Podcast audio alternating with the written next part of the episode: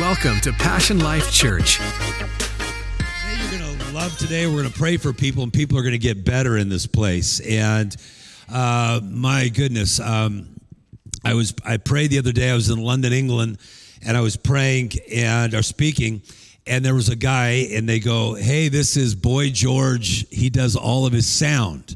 For Boy George and a bunch of other artists. And the guy's got MS and he hasn't been able to stand or stomp right. He, he moves all jerky in his body. And I spoke the Bible, which I'm going to do today just for a little bit, not going to go long, long with speaking. And I spoke just for about 15 to 20 minutes and I talked about what Jesus can do. And he goes, I'm open if God can help me. And the guy walked all contorted in his body, walking up. He goes, I don't need something naturally. I need something supernaturally because I've exhausted my resources and what medical science can do. And we prayed a little prayer to a really big God.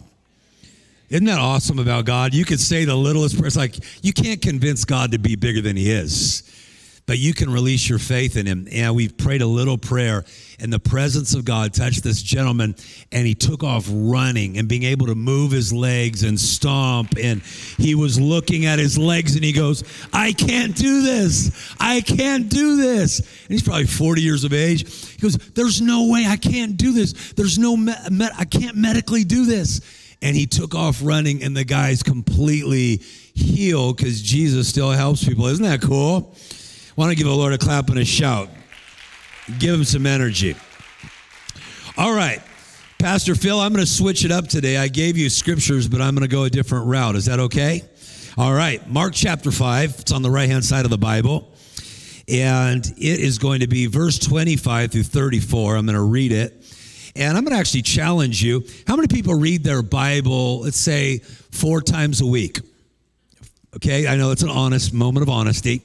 Do you know actually if you read your Bible uh, four times a week, do you know that you'll feel less spiritually dead by 66%? You'll reduce anger and bitterness by over 42%, and you'll actually reduce fear by over 50% just by reading the Bible out loud four times a week? Wouldn't that be a great investment? Come on. So I'm going to encourage you to read the whole chapter every single day this week. Do you like little assignments? Do you like little challenges? Okay, can everybody read here? Come on, if not, we'll pray for you. Okay? But if you can read every day this week, Mark chapter 5, it's only so you know, it's only 43 verses. It's going to take you five minutes. You can put the Word of God in you. And if I encourage you to read it out loud, because as you read it, it will change your life. Uh, I was asked on a talk show recently, why do I use the Bible? And um, I was able even to do it a couple days ago with Deepak Chopra's people on Friday in an interview. And I reused the Bible because I don't want to build my life on pop psychology. I don't want to build my stuff on something trendy. I want to build my life on eternal truth. I don't know about you. This world's not all there is to live in. And I want to build my life on something that's sturdy. When life's not sturdy, this is sturdy. When things are shaky, this can anchor me. When I am weak, this can give me strength. When I'm sick, this can heal. Come on, somebody. When I'm struggling with my thoughts, this can bring peace. It can calm a storm. This is a living, breathing word of God, not a bunch of stories from a bunch of people that happened 4,000 years ago, 2,000 years ago. This is a living, breathing word. And when you open it up and let God speak to you, it's amazing. He breathes like oxygen into your soul. You can see things you don't see, you can feel things you don't feel. It challenges and changes your perspective. How many feel that? This word can change you. I didn't know it could until my mama said, You need to get it inside you. And I, yeah, yeah, yeah, right. You know, you do that, mom. I'll live on your faith. But how many know you can't live on secondhand information? We've learned that through the political world over the last five years. Come on. Everybody's telling lies. Come on. No matter what color they are or what network they are, they're all full of lies. Smile, even if you got three teeth. Try it. It'd be good. Mark chapter 5, we're using the Bible today. It says this A certain woman which had an issue of blood for 12 years. Someone say a long time. Verse 26 She suffered many things from many doctors.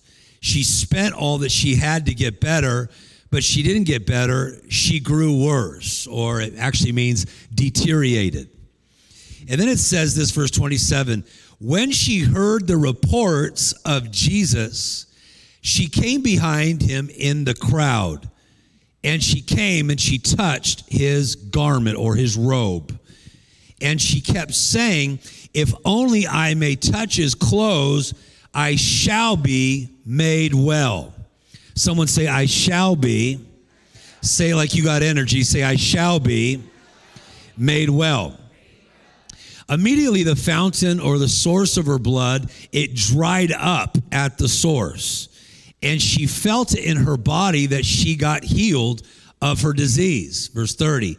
Jesus, immediately knowing in himself that power went out of him, turned around in the crowd and goes, Yo, who touched me?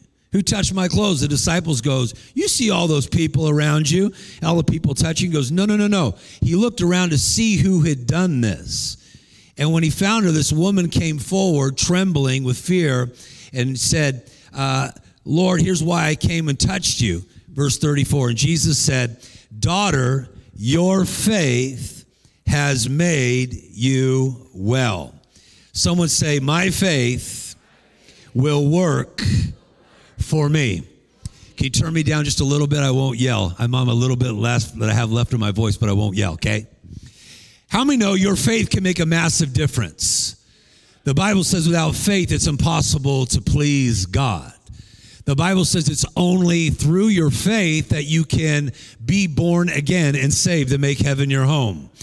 The Bible says we are to walk not by what we see, not by what we feel, but we are to regulate our lives by our faith, not our political bias not by our medical bias, not by what your friends say, not by what the people who like you or your haters say on Instagram, but we are to regulate our lives by faith and we are to walk by what God's word says, not by what we see. That's why I like to say this statement You're, don't let what you see talk you out of what God said.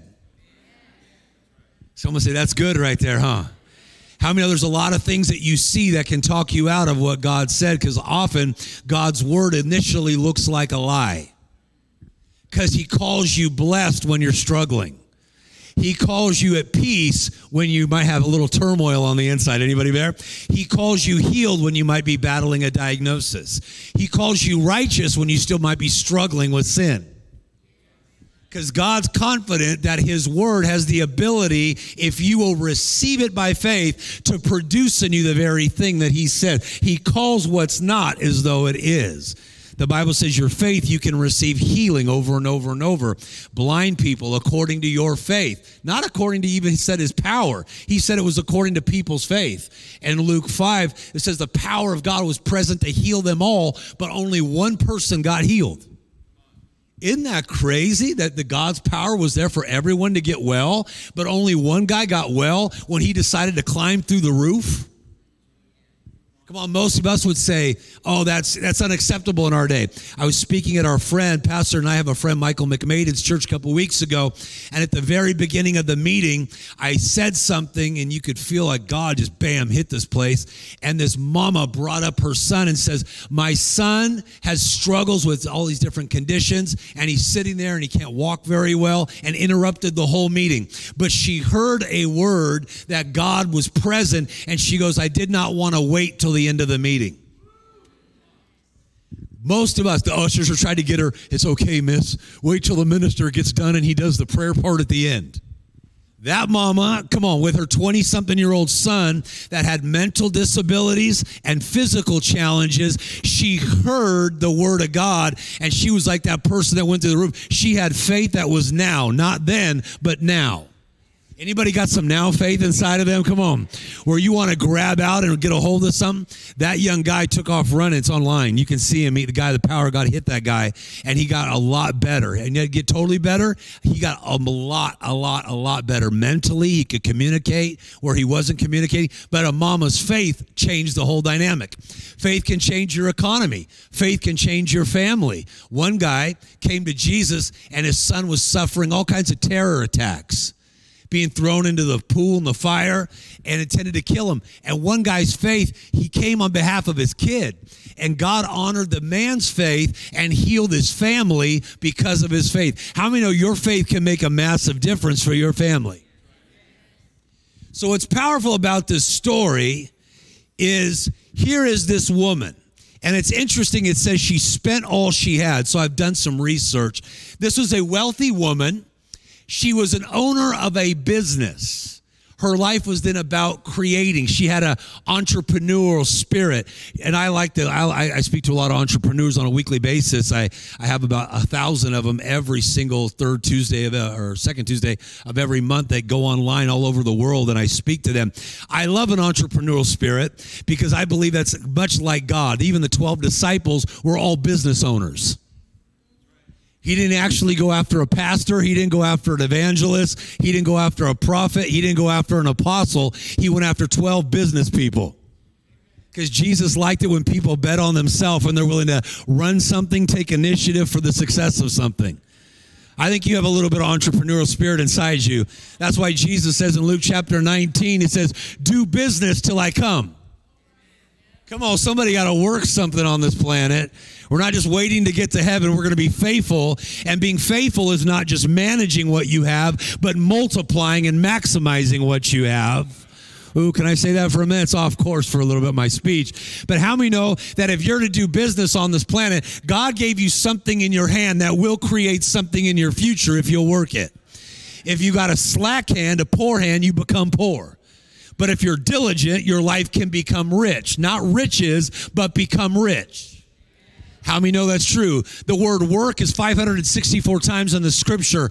God intends people to work. And by the way, he does more than enough. That's why they call him El Shaddai. He's the God that's more than enough. If you really want to see if you're walking in the spirit, when I'm working, do I do what's required or do I do what's required and then a little bit more? Come on, I'm just talking about walking in the Spirit of God. Anybody got anybody workers in here? Any diligent people in here?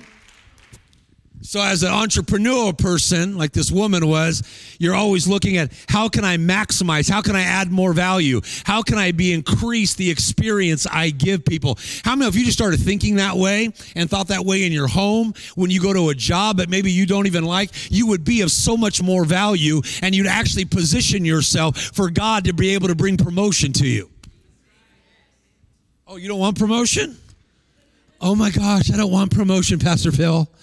I just want to be in the background. Not me.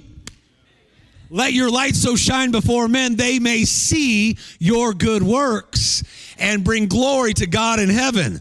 When Daniel had an excellent spirit, he was in a bad political environment that worshiped the devil, but yet he rose because of the excellent spirit in him. And he was so good at maximizing his resources and multiplying his effect that he rose even above a whole nation where he led a nation without having political power. Wouldn't that be awesome that we don't got to wait for Donald Trump or Joe Biden to not fall off his bike to see what they're going to do? Come on.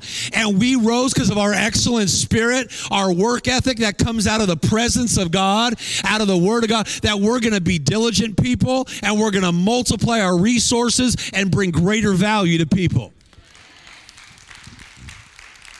This is a little side note, but it's good to say this because maybe there's money miracles that God would like to give to people but they're usually on the other side of your obedience. Well, if God wants it to happen, it'll just come. No, it doesn't. Come on. He says, do something excellent. He says, I'll bless the work of your hands. That means I got to put my hand to something if it's going to bless it. Come on, if I don't know about you, if he promised, just like he promised you eternal life, if you would believe on his son Jesus and the power of the blood, I don't know about you. If he will bless the work of my hands, I want to put him in remembrance and say, God, you said you would bless the work of my hands. There might be negative people, funky people. I don't care for the job. But if you're going to bless the work of my hands and prosper the work of my hands, I'm going to put my hands on a lot of stuff in faith and say, You said it would prosper under my hand. You would prosper under my hand. It's going to prosper under my hand. Why do you got to think of it? Because we've been taught to think limited about God. He just cares about you going to heaven, being super religious. It's not what Jesus did. He came to put a miracle mindset inside of people. where they expected, he changed his followers the way they thought about life, their perspective, and what they expected in life. I don't know about you. Maybe you want to become a little bit more entrepreneurial and ask yourself, even at home, how can I bring more value here? Not how can I get love, how can I give love? Oh, I know that's all.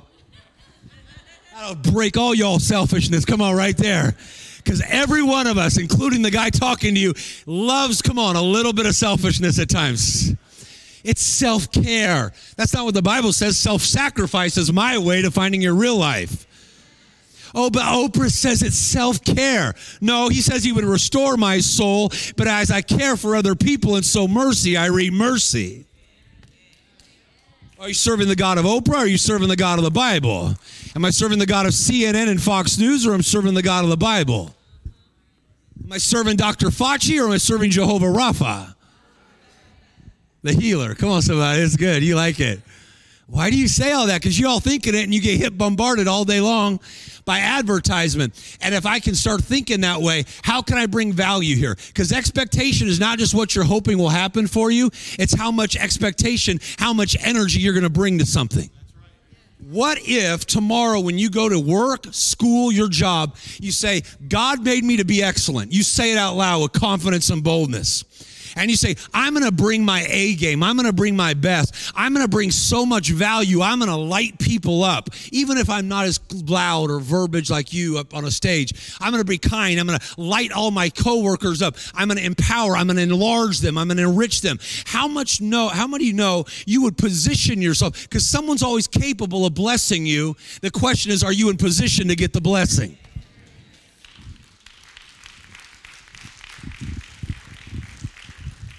I told the story, I think, many, many years ago when I spoke here for the first time. One time I went and it was in a big Christian meeting with all these famous Christian speakers. And they all walked by and they had suits on. That's when they all used to wear suits. And they, I actually like suits, but they, they'd wear suits and they, they had like this, they had that verbiage, like they would talk like super Pentecostal. Like you say, how are you? You know, I go, yo, how you doing? How's life? What's going on? And they'd be like, praise God, hallelujah. I was like, what in the world? They started talking a language like, what's wrong with you? Like, yo, what's up? Like, how you feeling? What's your temperature? What's going down with you? And they'd be like, they talk this weird language. But they walked by a woman who was sitting there who looked really, really beat up. And I don't want to put them down. They just walked by and overlooked her. I saw her and I was like, oh, shoot, she looked like she could use a friend. I went and sat next to her for 20 minutes, never gave her my name, never told her what I do. I just sat there and just listened for a minute and just encouraged her for a little bit and walked away. Two weeks later, I pulled up in my driveway and there was a $96,000 convertible Jaguar with a $20,000 check in it. Had no idea the woman that looked poor that did not look like she had much. She was worth $730 million an heir of carnation milk and chocolate products. Sitting there, beat up. All these other ministers were looking for, they wanted followers and they wanted to get resources for their ministry projects. I could care freaking less. I just saw a woman that was hurting, but I thought in my mind, how can I add more value? I wasn't looking monetary because how many know your rewards in life are determined by the problems you solve for people? Not the problems you create for people. Come on, smile. That's really good right there. How do you know that's true? Come on. I and I remember this woman, I had no idea. She looked like she was probably the most lower income economic person that was closest in that circle, yet she was worth more than it all. I had no idea. Two weeks later, she tracked me down. She found out who I was and put it in my driveway. She said, You'll never know how much of 15 minutes that that went for me. It probably stopped something bad from happening in my life, but it was always driven by a question how can we bring more value? By the way, when you get in the book Into the Deep, come on, you're going to find out ways to increase your value that makes you more valuable to other people. And what's going to happen? Rewards are going to chase you down. Because what you sow, you reap. Give the Lord a clap and a shout. I got to keep preaching this message. All right. So here's this woman. Let's move little quick. This woman, she her life's all about creation. She's feeling good. Come on. She's got red bottoms on her shoes, not the fake ones. Come on. She's got things going for her. She's an entrepreneur. She has her own shop. And then all of a sudden, she's at lunch. Maybe she was just like starting to feel like, man, I feel uncomfortable. She didn't know if she was that time of the month or what was going on. But she said, I feel really uncomfortable. I'm going to schedule a doctor's appointment. she schedules a doctor's appointment and she walked in she just thought it'd be something normal maybe here's a little bit of medicine that you could use or a remedy that will you know eliminate the bloating eliminate the pain and all of a sudden they go this is much serious than what we thought. She goes what do you mean? She goes you're unclean. And with that word she was given a diagnosis that would radically alter her life. In one minute a doctor of a law a doctor, a Pharisee, would say, You're unclean because she had a hemorrhaging side, an issue of blood that all of a sudden made her unclean to be out in public. She would have to move out immediately of the house she was in, the family she was with, and move into a colony with other people that had disorders and just hope she could get well her life in one moment of a diagnosis went from creation to fixing her life. She invested in trying to fix her life. She went to the doctor over and over. It says she spent all she had. If you ever study what they used to do, she would buy pigeons and doves when they were babies. When she would buy these pigeons and doves, she would keep them so that when she would go to the doctors every time after doing a treatment, they would say, You've been healed. At that moment, she could offer the sacrifice to the Lord for her healing. But every time they went, they said it kept getting worse. Could you imagine for 12 years seeing all your hopes when she would look at these pigeons and doves? No longer talking to her kids, estranged from her family. Her husband can't sleep with her. She's alone and isolated under the power of a diagnosis. Maybe she had an affair to get that way. I don't know. Maybe her choice created her challenge. Maybe it was the enemy that created that affliction. Come on. How many know sometimes you don't just, sometimes it's not your bad choice. Sometimes the enemy you makes you target. I'm going to destroy their health. And usually what he attacks the most is what he fears the most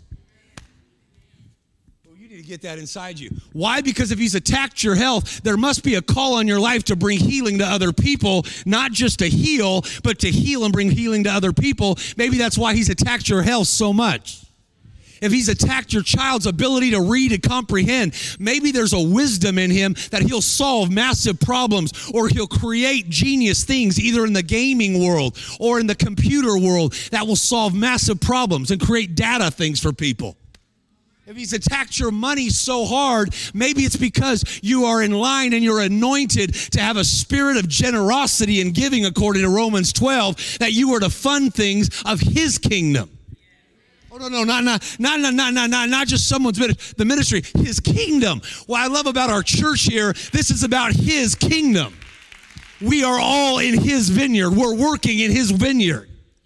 I don't know about you. I'm not just storing up treasure here. 300,000 people today will be their last day they breathe on this planet called Earth. I don't know about you. We're all working against the clock. And by the way, if you were to let me just throw this out there because this will help some people break out of a funk in here. If you were to make a deal and God was to go, yo, it time's up. I'm gonna, you know, in about three hours, you're about out of here. And you go, whoa, whoa, whoa, God, can I bargain? Go, can I, can I get it one more week? Hezekiah did it. He got 14 more years.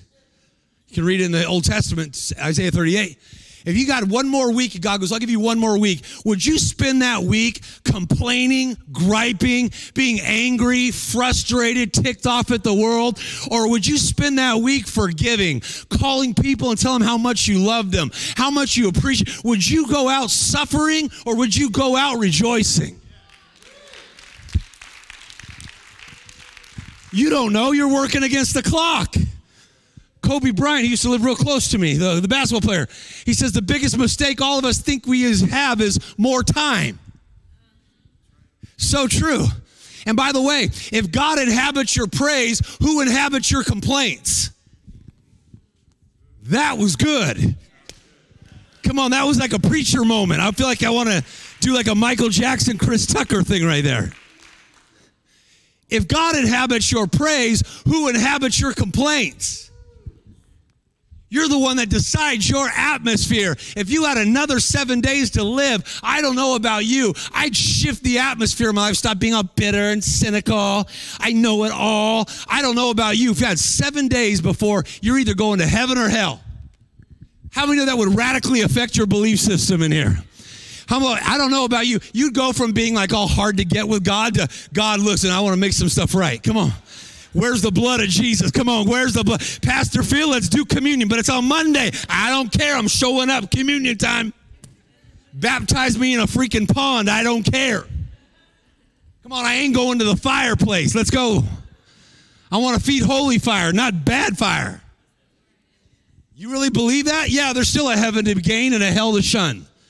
I think actually we need it more in America because we've lost the reverence of God. And when you lose the reverence of God, people start doing stupid stuff. And we got gender confusion all. Hey, you don't got to be confused. Look in the mirror. It'll tell you what you is.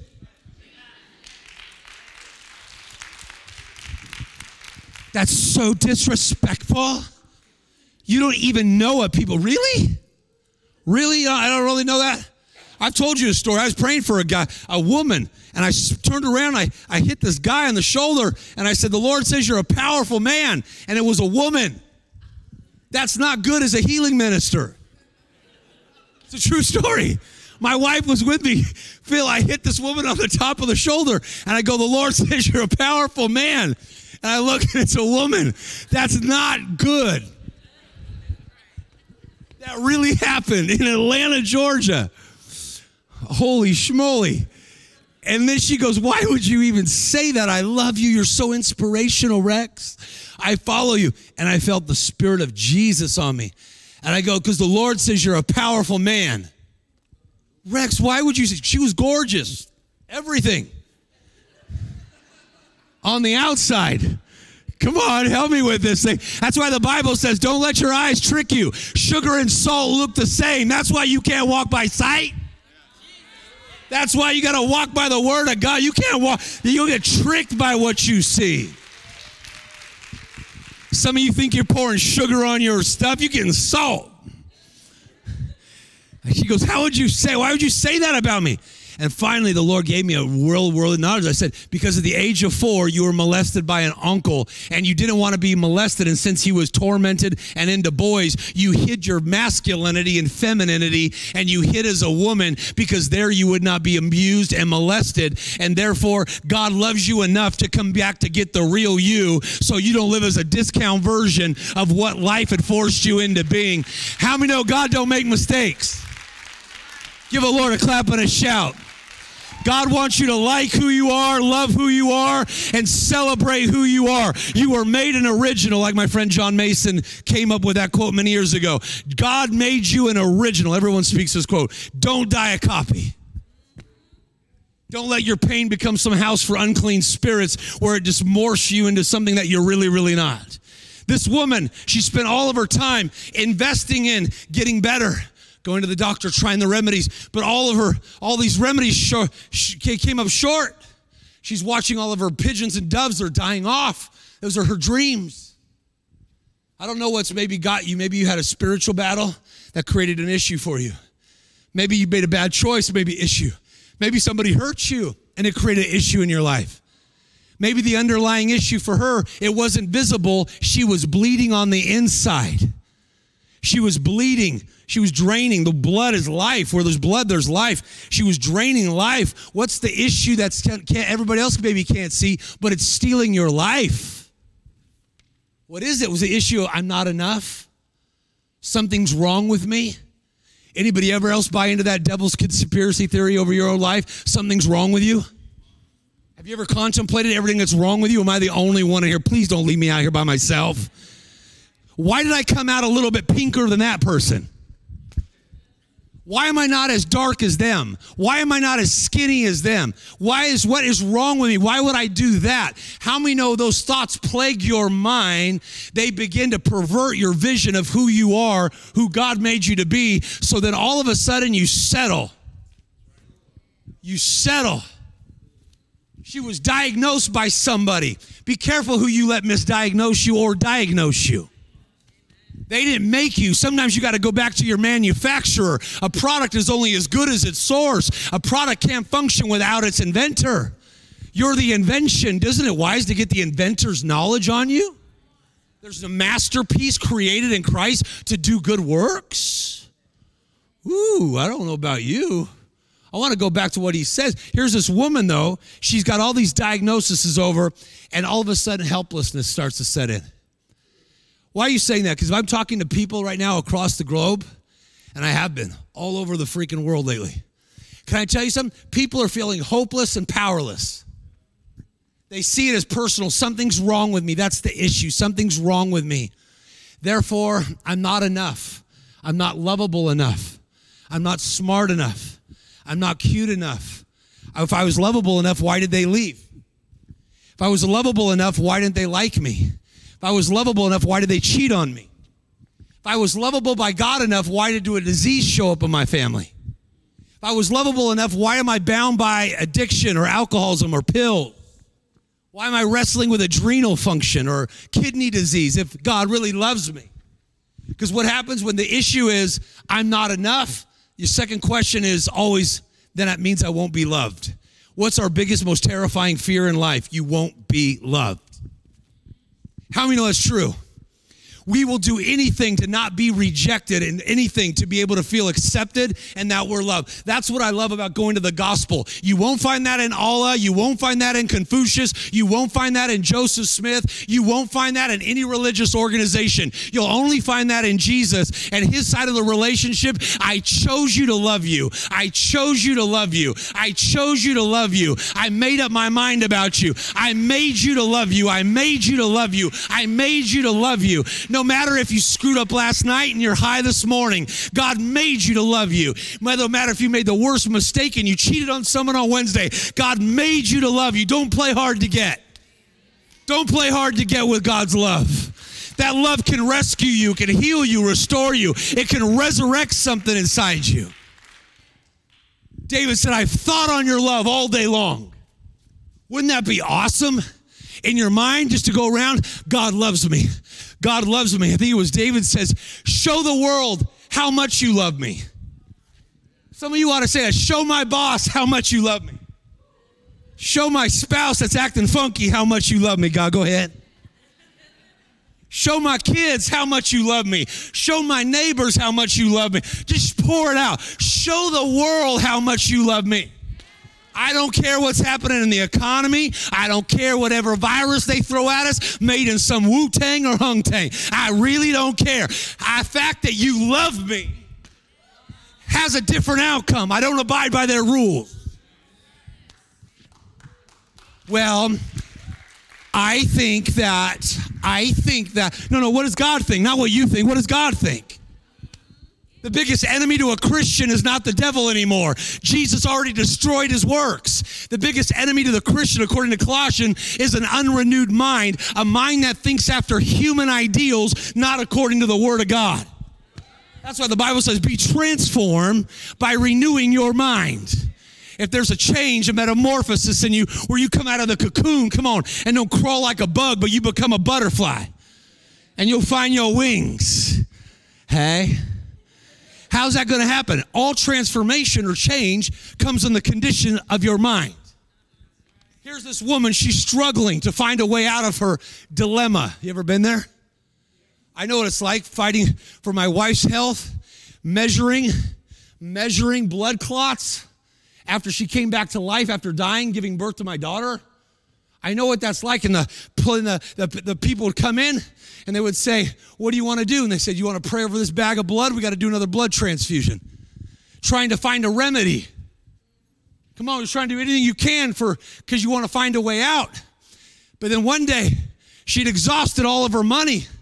The natural can only take her so far. See, some of you are so frustrated because you're looking in the natural and your answer's in the spiritual. How many know when you get into the spiritual, you're at yours, it can change the natural. Watch how powerful. She hears these reports about Jesus. Someone say Jesus. Come on, you got five minutes. Watch this. She hears reports about Jesus. She's hearing, maybe someone came, someone came by and go, Hey, did you hear about Jesus? He raised a boy that was dead at Nain. Hey, did you hear about Jesus? He opened the eyes of the blind. Hey, did you hear about Jesus? He turns water into wine for drunk people. Hey, did you hear about Jesus? He raised Lazarus from the dead.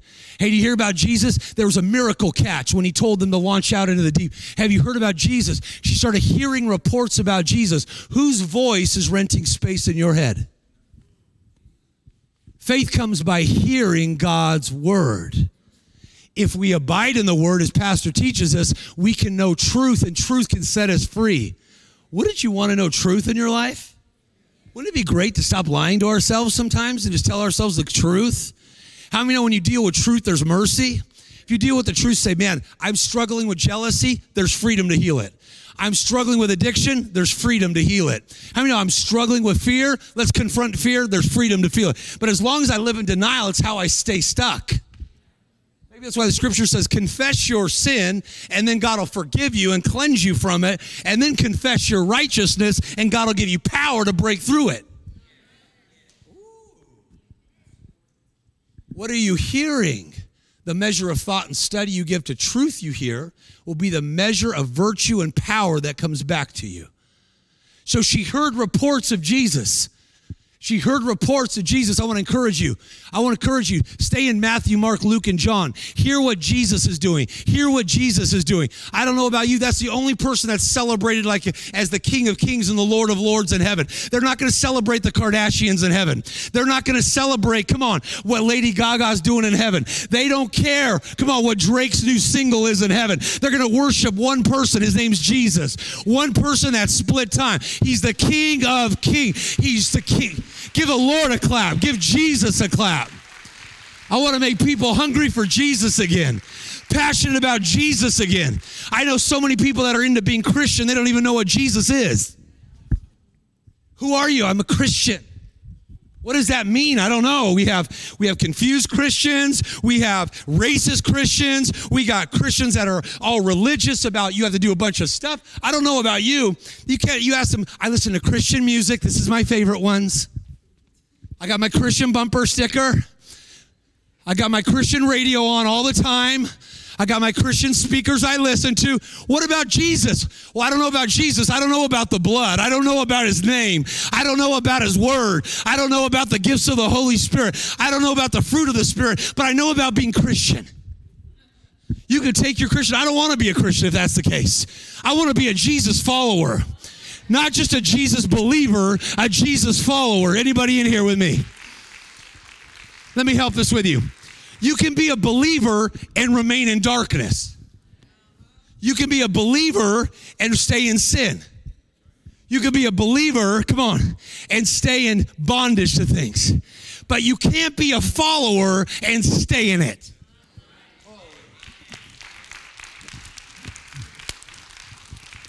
Jesus didn't come to anybody and say, Believe on me.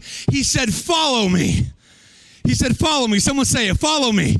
He's saying to you today, he's saying to Rex today, follow me, Rex. I don't know where you are in your life right now. Follow me. I know the way out because I am the way. I am the truth. I am the light. I was the light that brought them through a Red Sea. I was the, come on, I'm the way maker. I'm not trying to believe. He told me to follow. He has the words to eternal life. Peter said, What am I going to go back to? A fisherman business that made me a lot of money? You got the words of eternal life. Anybody still believe in eternal life? Eternal life.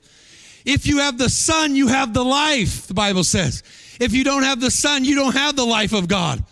I write these things to you who believe and follow the Son, that you would know that you have it, not hope, not wonder, but you have eternal life. Anybody got eternal life in here? If today was your last moment, you know that you're crossing out of this body and you're stepping into heaven. It won't be your termination, it'll be your transition. But the deeds in this body are to watch the destiny of the next. What you do here will determine what you do there.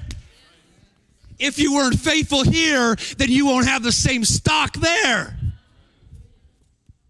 If you only put a 10% into the kingdom, you ain't going to be in certain places. I think some of the most powerful people in heaven are going to be people that were praying all the time grandmothers and mothers and people that knew how to slap the devil upside the head. They might not be on a stage, but they were giving. They were saying, Go, Jesus, your kingdom come, your will be done. There are going to be some grandfathers, come on, that were mowing the grass, praying for their little nephews and nieces, their little grandmother, come on, praying in the Holy Ghost. Rabaka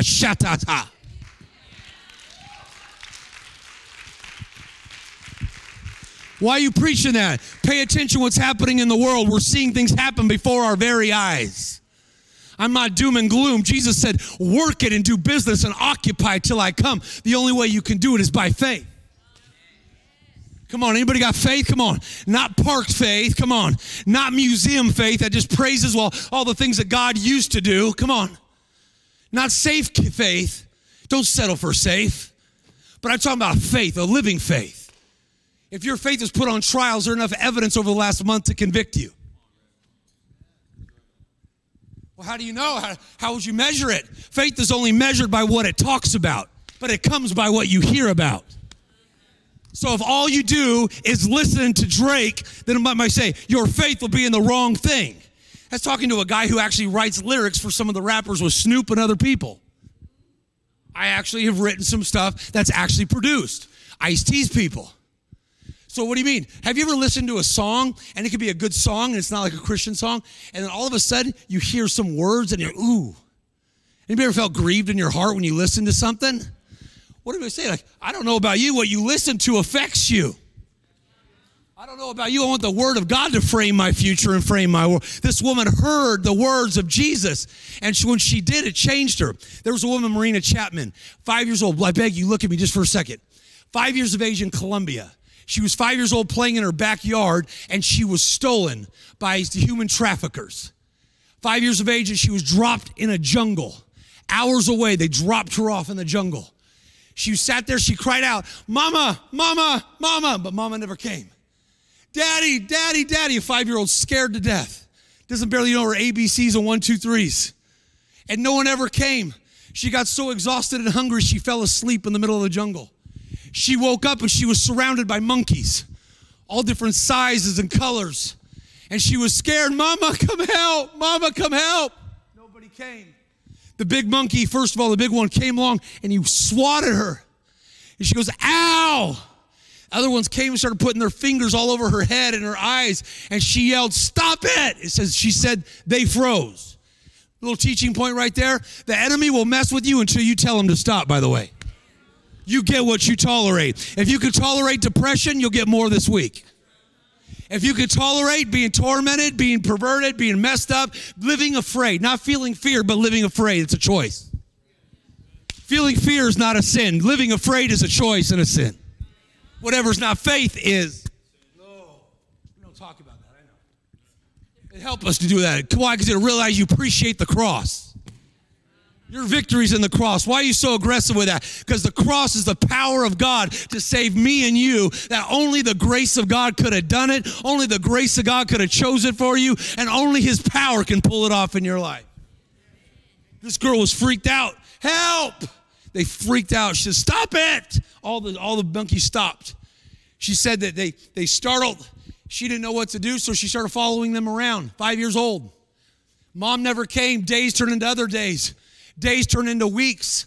The only way she learned how to eat was she watched the monkeys and how they'd get like the little leaves and the water would drip down in their throat. She'd get the little berries. She survived living like a monkey. They became okay with her. So she learned to climb like a monkey.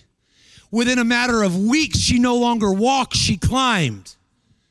Days turned into weeks, weeks turned into months, months turned into years. For five years, Marina Chapman lived and functioned as a monkey, a lost child that had been abducted out of her backyard, functioning, living in the middle of a tree. One day she saw something shiny on the ground. She went and picked it up, and when she looked at it, there was two eyes looking at her, and she freaked out and she threw the thing back down.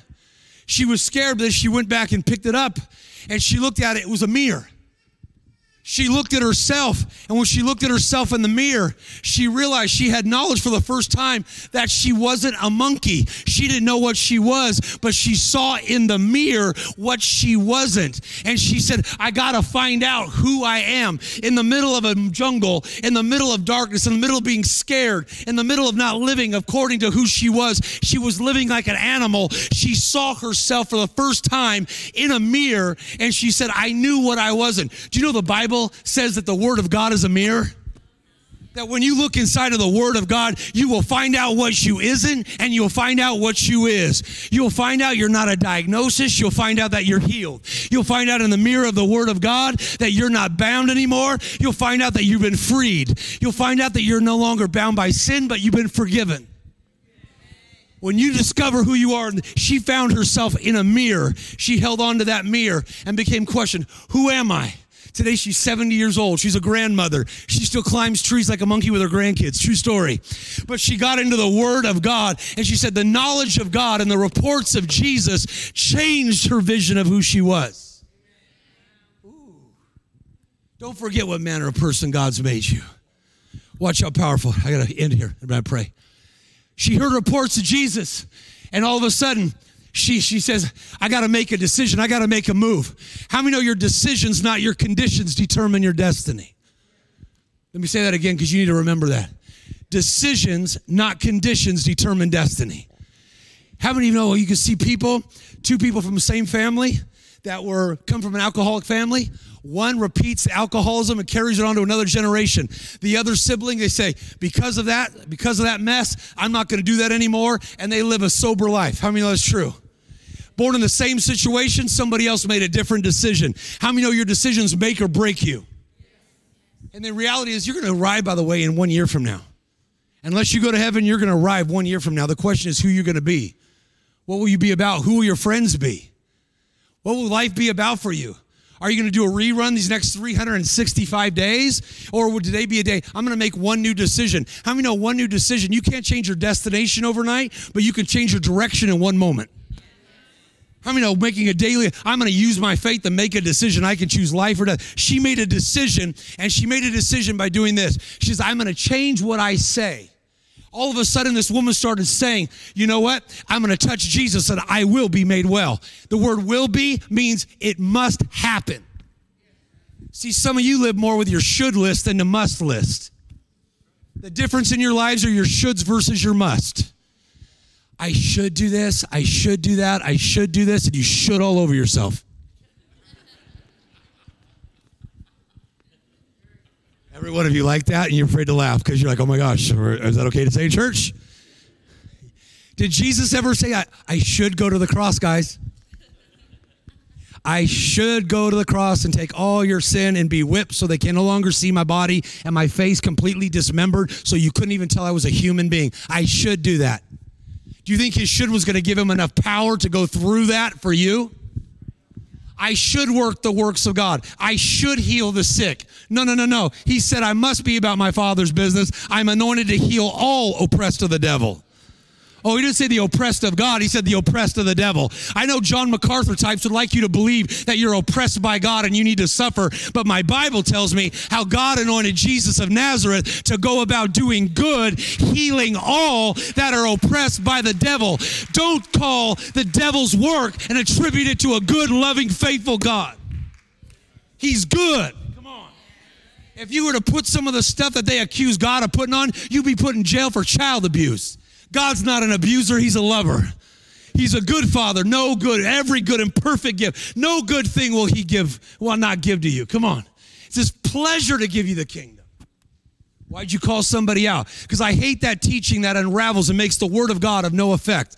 No tradition in your life, and it stops people believing God is good 100% of the time. You got a great God and a bad devil. Stop attributing bad things to a good God. They only exist on earth because more people are in agreement with the devil than they are with God. But if you get an agreement with God in your home, you become the majority. Salvation can come to your home. Joy can come to your home. Abundance can come to your home. No matter who's in power, his kingdom's bigger than the political system. Hey. She said, I shall be healed. I shall be healed. My wife, when she was sitting there doing blood transfusion, we shall walk out of here healed. You ain't dying. You shall be healed. When I put all those 10 doctors in a room, I say, You ain't putting your hands on my wife without me praying for you. I don't need you to be smart. I need God to work through you. To you, that's just patient 11612. That's my wife. I love her. That's bone of my bone. That's my soulmate. I got forever in those eyes. To you, you're going to go home to your kid. I don't need you to be smart. I need God to work through you. She's walking out of here healed. Therefore, God needs to work through you. The surgeon goes, Are you for real? You're a different brother. I go, You ain't teasing. I go, She goes, Okay, bring it on. I don't even think she was a Christian. I said, Jesus, in your name, I command my wife to walk out of here, healed and made whole by your power. Use all these people that don't believe in you and do believe in you. The head nurse goes, the head doctor, excuse me, surgeon goes, Hey, can I just go take one more shot at something before we go and have a, a really extreme surgery that was put my wife's life in jeopardy again? She was, I'm gonna go try. And clots the size like this came out of my wife and it saved her life supernaturally after you prayed, after we started declaring God's word. How many know that the 12 spies that could have gone in and possessed the land, only two possessed? Joshua and Caleb. The other 12, other 10, they got what they said. God in, the Numbers 14, 28 says, You will get exactly what you say. I'll do for them what they've said. How many of you would like me to schedule a personal appointment with Jesus tomorrow at your house? I got the hookup. I got him on speed dial. Come on, somebody. Hey, we're tight like that. Come on, somebody. I know the Holy Ghost. Come on, he's got personal access. Okay, so here's the deal. If I set you up for 10 o'clock tomorrow, would you be there on time or would you like, hold on, Jesus, I'm so busy right now. I'm looking on my TikTok videos. I got to make sure I got enough likes. I'm so busy on Instagram and Facebook. Jesus, I got stuff going on. Oh my gosh. Or would you turn off Fox News? Come on, turn off CNN News. And would you actually be present if Jesus showed up at your house at 10? Okay. So if he's going to show up tomorrow, he's going to show up tomorrow. I'll, I'll tell him at 12 o'clock tomorrow, okay? 12 o'clock. Everybody's cool. 12 o'clock, a lunch break, right? Even if you're a kid, come on, go to the bathroom for 10 minutes. Okay? Here it is. Watch. So if he's going to show up at 12 o'clock tomorrow, and if Jesus promises to show up, and there's one situation in your life that you would ask him to speak to, how many know if he speaks to it, it's changing? He rebukes the winds, they're gone. Come on, somebody. He speaks to the dead, they're coming back to life. He speaks to what's sick, come on, it's being well. What's disabled is being enabled. What's weak is becoming strong. If there's one area that you would have him speak to tomorrow at 12 o'clock on Monday, lunes, come on. For all my Hispanic people out there, come on, holla. Lunes, right on Monday, 12 o'clock. Doce. Okay? What would you have him speak to? Tell a person next to you. Tell him, come on, I got two minutes left. What would you have him speak to? Your health, your finances? Tell a person next to you. Let's go. Come on, come on, don't be hey, holla. What would you have him talk to? Somebody yell at me. Finances. Okay, come on. Debt. Come on, debt. Healing for what? Okay. Anybody else? Mental health. Come on. Anybody else? Faith. Come on. Somebody else. Come on. Holla. Don't leave me out here by myself. Wisdom. Come on. All right. Well, what if God says, okay, if I show up and I put my word in your mouth, but you got to speak it, would you speak it and address it, or you be waiting for him to do it?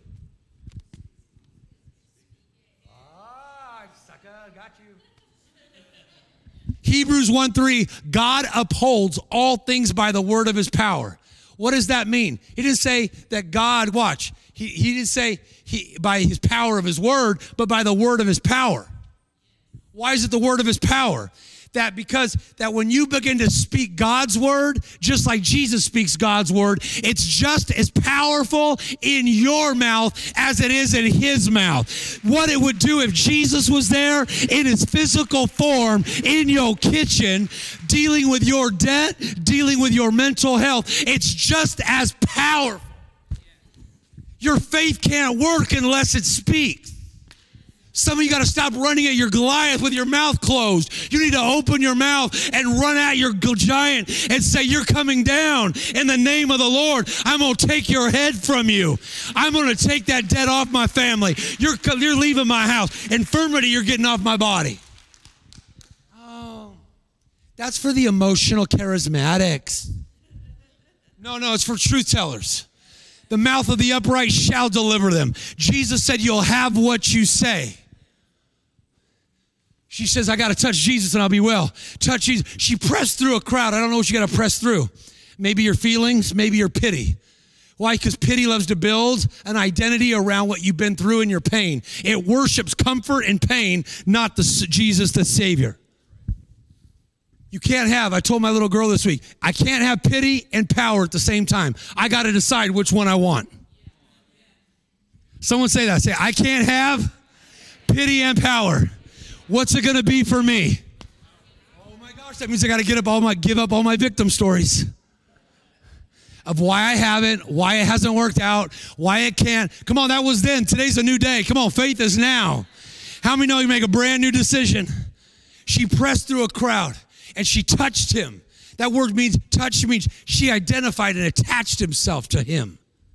And when he did, all of a sudden his power went through her. Some of you aren't just going to touch him like a little touch. Some of you need to mainline him and attach yourself to him. When I came out of pro baseball, I didn't want like a religious Jesus. I needed a living Savior that I could walk with all the days of my life. Someone that knew how to change me, transform me, who knew everything about me, but it required me not just saying, I'm going to do a little bit. You want to be a 30% person, you get a 30 full result. You want to be a 30 full husband or spouse, you get 30% in your marriage. You wonder why it's flatlining? It's because you show up with 30%. Whatever you sow, you, however you show up, you get. Oh, it's no longer who you're in a relationship with, it's who you choose to be in the relationship that determines its quality. And if you do at the end like you did at the beginning, you don't have an ending. Man, that was good. Amen. If you'll do more to keep them than did more than just to win them, you don't have an ending to it. Oh my goodness. Come on. Imagine the way you treated someone at the beginning of a relationship. Baby, what do you want me to do? Take out the trash. Okay, sure. Three years in, you do it. Baby, can you go get the can you go get that toothpaste for me? You know the kind that I like, that Colgate kind, that little cool mint. You know, why don't you go save on? Go get it yourself. Go go to go go to Walgreens yourself and get it. Come on. It's amazing, but at the beginning you would do anything for the person you love. How many know if you say a 30% person, you were 100%? What's reduced you? Some of you need to feed your fire again. Come on, let your fountain be blessed. Let your relationship with God. Leviticus says, feed the fire on the altar. Somebody needs to feed their fire. Stop playing with ashes and feed a fire. When I'm coming to look for you, God goes, Are you going to find any passion inside you, any energy? We're Passion Life Church. If you are a Jesus follower, anybody in here a Jesus follower, you have a responsibility to be the happiest, most joyful, passionate people on the planet, no matter if the emo kids don't want you to be. We should be able to look at you and go, there's something different on them. Man, they got a different energy, they got a different power everywhere I go. And I don't I don't make I'm not bragging on nothing but other God's goodness. Those that look to God become radiant and they're not ashamed. You look to God, you become radiant. You look to God, you become radiant. You look to Jesus, you become radiant. You reflect him the true light. People all the time they go, "Dude, you you got like an energy. You got like an aura about you. You got like a wisdom on you." I go, "I know, it's awesome." What's like where do you get all that? I know him. I mainline him. I, I'm not 30%, I'm in. Anybody going to go all in? If Jesus was to say, honestly, you and him had a conversation when he said, You're about a 40% person. He's 100%. Are you a 40% back or are you a 10% back? Are you a tithe of your life? He doesn't want weekend visitation, he wants full custody. Ooh, that's good. Come on. She touches him and she's healed. Watch. She touches him and she's healed. This woman at, the other day, she stretched her hand out. I was at my friend Mike Maiden's church, MS for 13 years, excruciating pain. Thousands of people in the place. She grabbed me. She grabbed me. I stayed for three and a half hours that night and prayed for people till over midnight. Dragged my butt out of there. Could hardly see straight. And she grabbed me. And when she did, power of God went through my body into her body. She started screaming. You could hear the shriek in her a young mother. She goes, ah! She screaming. I go, I didn't know what happened. If she was in pain, she was having like a spasm, or what happened. She goes, the first time I, I have not been feeling pain in 13 years. Every bit of it left. She started screaming. One woman got aggressive. She says, I'm going to touch God. I'm going to touch God. And the power of God went through a human's body into her body. That woman took off, started running around the stage, started running with no pain for the very first time in her life. She kicked off her shoes. Come on. She had a great, she had this experience all by herself. She came unglued and lost her, her, I think she lost her sight of where she was, but she started screaming and shouting and jumping just the way they did in the Bible. Someone's going to get your shout back in here. Someone's going to get your heal, health back in here. Lift your hands for a minute. Lift your hands for a minute. I'm done speaking. Say, Jesus, if there's anybody could play a little bit behind me, it'd be awesome, by the way. Say, Jesus, thank you today for comforting me, for challenging me, and for loving me today. I respond to you. I thank you that you don't give up on me. I thank you that you're working on my behalf. Thank you for Miracle Sunday, that I'm breaking out in every area of my life. Healing is for me, peace is for me, freedom is for me, redemption is mine. Someone says, "Say, redemption is mine." Yeah, just play softly behind me. That'd be awesome. If every one of us could stand in this place and just lift your hands for a minute, I won't keep you long. And I'll pray for people today. People are going to get better in this place today. How many of you God to touch your body? How many of you God to bring healing to your bodies? Lift your hand. Okay? If you see somebody with their hand uplifted, just put your hand on their shoulder. Just put your hand on their shoulder. Come around them. You don't have to be, yeah, just put your, we care. That's what I love about our church we pray for each other and we see God work and do miracles because we we care and we pray for each other. If you can, yeah, just a little bit louder, that'd be awesome. Thank you. We're going to pray here. Lord, I pray your healing presence right now would flow through people's bodies. We command every bit of sickness and infirmity and pain to lift off people. I pray people's kidneys would be healed today. Neurological dysfunction would be reversed, I pray. Depression would lift people off people. People's conscience that have been darkened because of bad choices, I pray, and subconscious, I pray it'd be healed today. Creative miracle healings. I pray, Lord, you'd remove arthritic problems and back pain, lower back pain. I pray people that have had racing hearts Lord, I pray that their hearts would beat to the rhythm of life. Right now, I can feel your healing presence. Many of you are going to start feeling a warmth go through your body. It's a tangible sign that Jesus' presence is bringing healing to your body. Flow, Holy Spirit, right now into people's bodies. Remove every bit of pain, arthritic problems I pray full vision would be restored to people, cataracts would be healed, plaque would be removed from people's arteries, no strokes, no heart attacks in here, God. Let this be a stroke free, a heart attack free zone. I pray that people that have had damaged hearts would be healed. And I pray for marriages that are even broken and disconnected and that are struggling. I pray that you would revive love in their hearts for each other, I pray. Let love be awakened, I pray. Let love be awakened. I pray supernatural for creative miracles over people's finances in here. Debts to be supernatural canceled. Somebody with an $11,000 outstanding debt, Lord, I pray that it would be supernaturally reversed. In Jesus' name. In Jesus, who has 11, like around $11,000 that you owe? $11,000. If that's you, just raise your hand at me.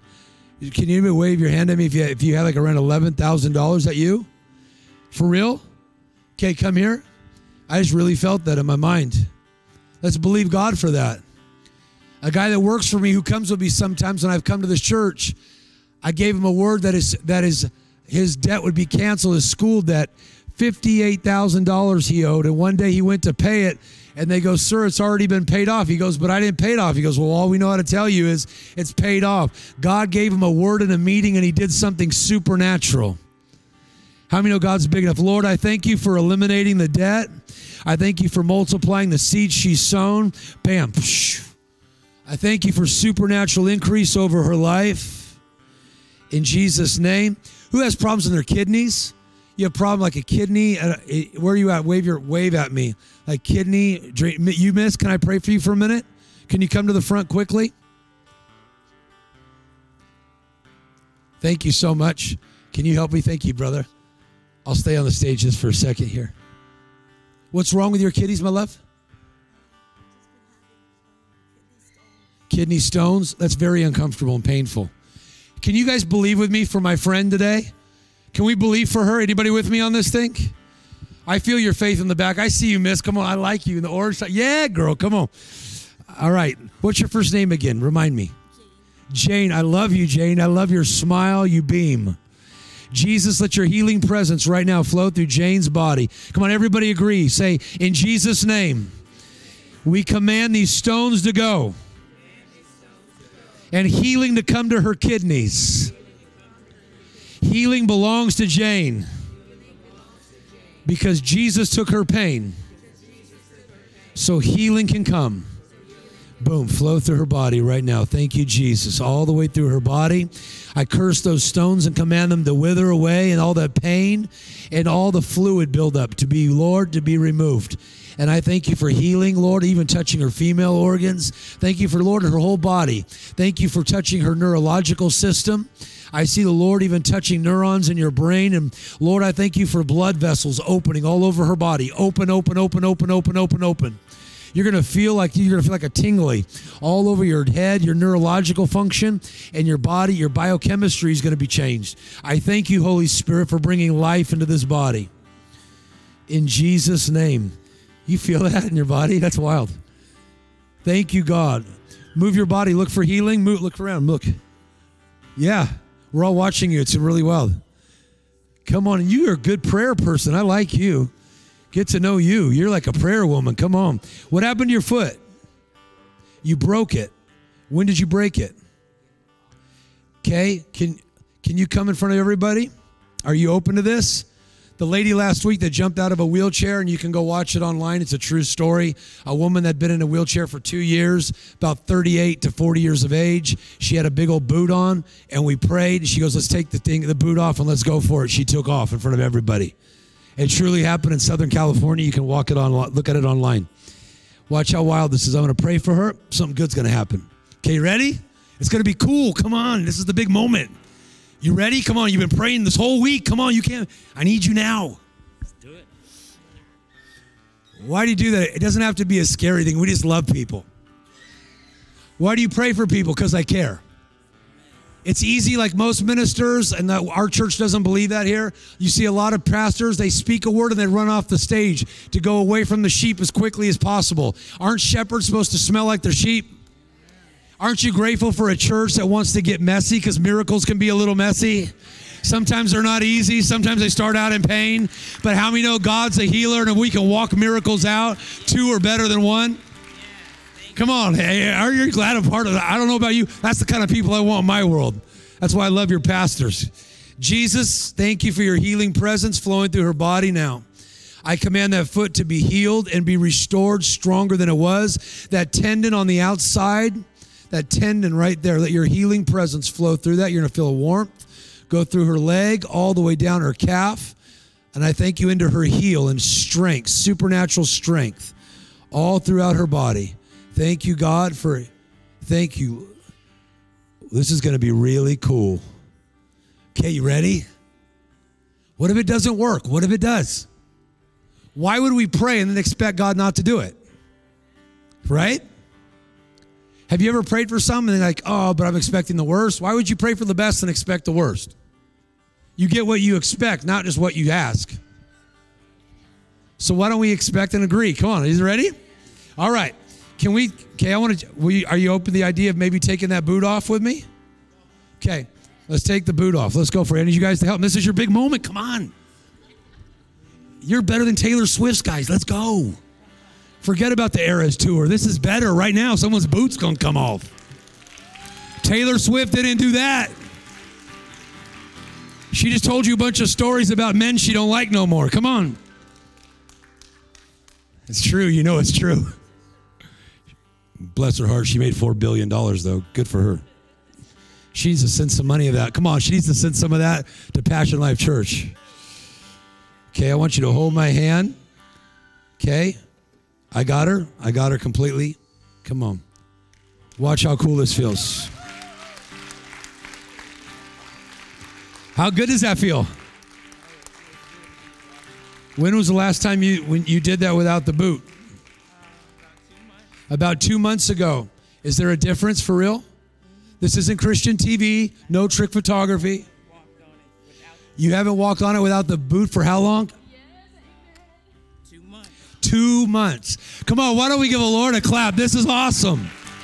You guys prayed. Should we expect anything different?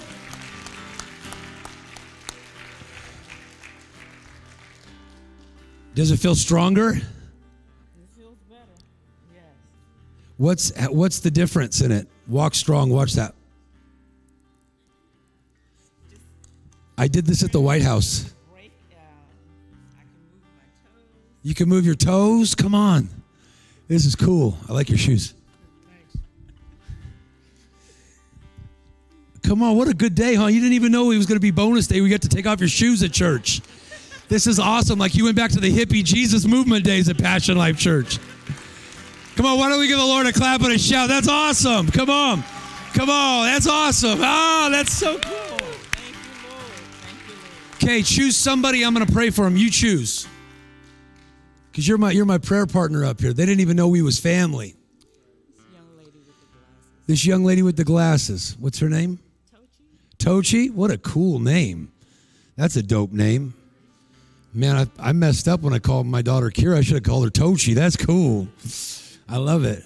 What a gift. You were the singer. Wow. What a gift you are. Oh my gosh. She's going to Nashville for what, Pastor? She's going to Nashville to compete. You need to give me her info so I can give it to Matt, who does the Tennessee Titans in the stadium, so we can maybe be good to her. Can you do that? A friend of mine, he's come here. He needs to come here with me. I need to, we need to have him. He won on American Idol, and then he's he is he's with Luke Bryan and Jason Aldean. I'm supposed to be with him next weekend uh, if I decide to go. Matt Rogers, go look him up online. Yeah, Jesus, if you're anywhere around the neighborhood, I thank you for your healing presence that just touched my friend.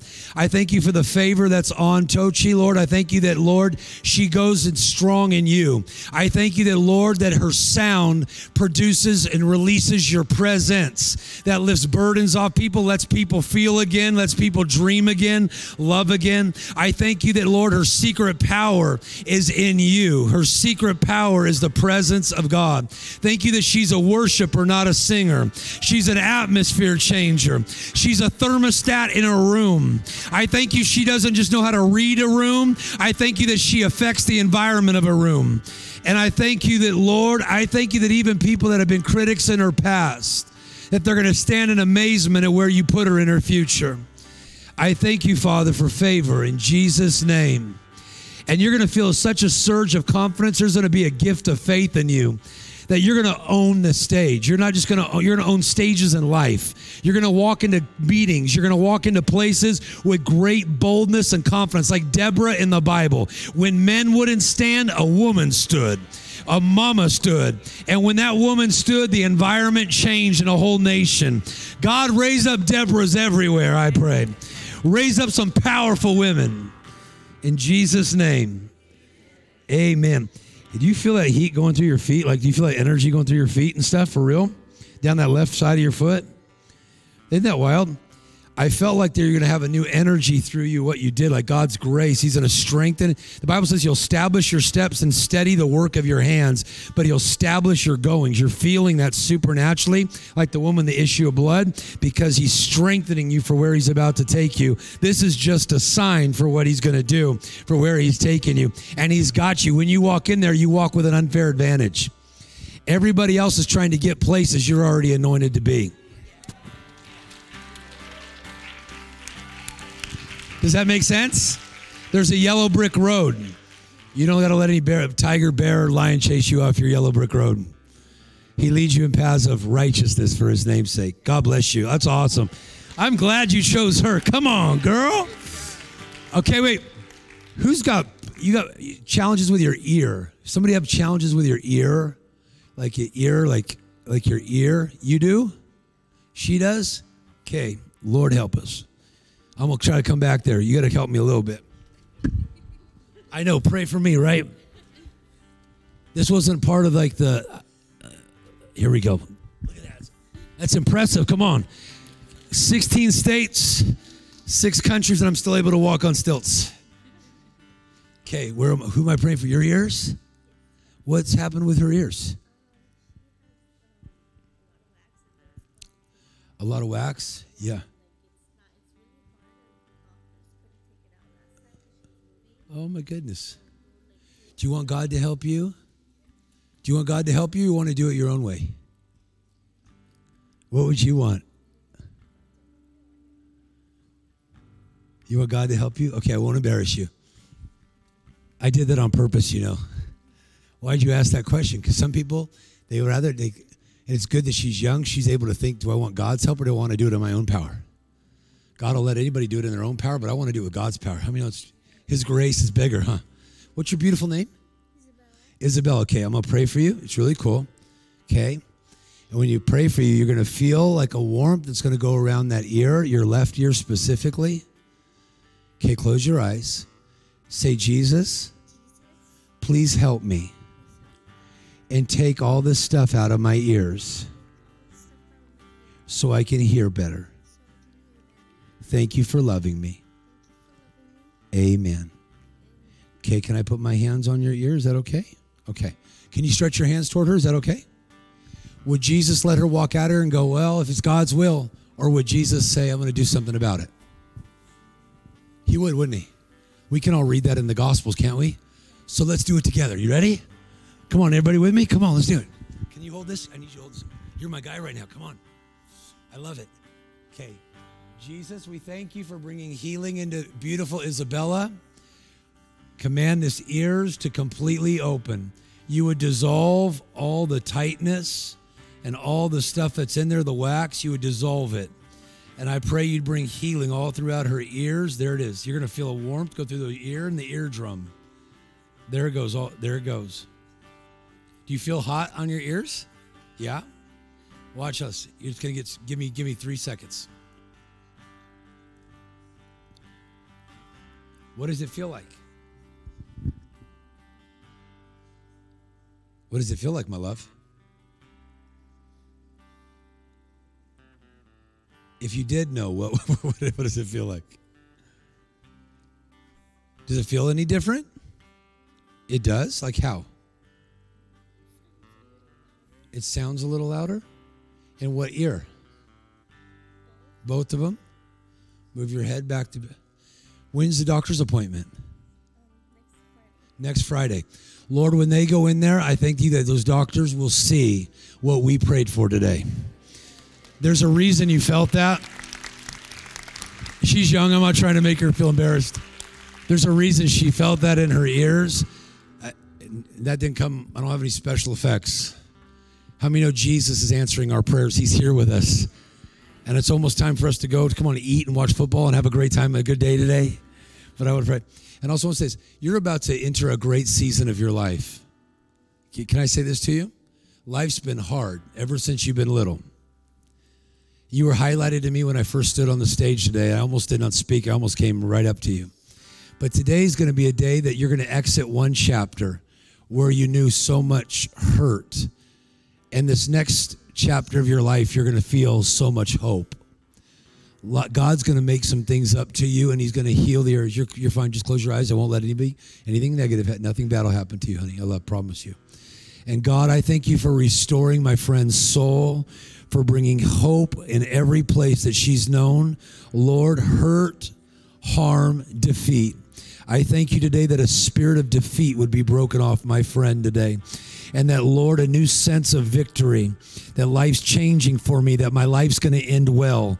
My relationships are going to end well. My mind's going to end well. Thank you for healing all throughout her body, her mind, her soul. I thank you, Jesus, for your incredible love for her that will never leave her, never abandon her. I thank you for your love that will keep her all of her days and putting things back together again. I thank you for it in the name of Jesus. Thank you, God. You're going to feel again. There's a song by OneRepublic, Feel Again. I feel like that's going to become an anthem in your life. You're just going to feel again where things have felt numb and hurt.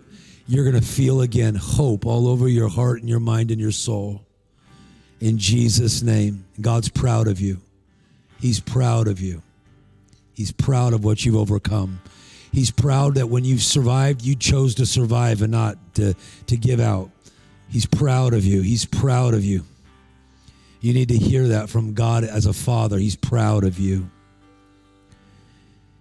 And all the expectations are off. You don't have to be everything for everybody. You're free to be you and do you. Thank you, Jesus, for peace. and you watch your sleeping patterns, you're about to sleep. You're about to rest and feel like, oh my gosh, I feel like I've gained three years back on my life. Thank you, Jesus. And watch what he does this Christmas. You're about to have the greatest Christmas you've had in the last 13 of them. You're about to have a moment this Christmas. It's going to be supernatural. God's going to give you such a special holiday season and watch what he has for you coming to your life in February. Right around the corner, there's something that's about to come to your life, the early part of February, that's going to come into your world, and it's going to be a gift from him to your life. Thank you, Jesus. Amen. Isn't that awesome?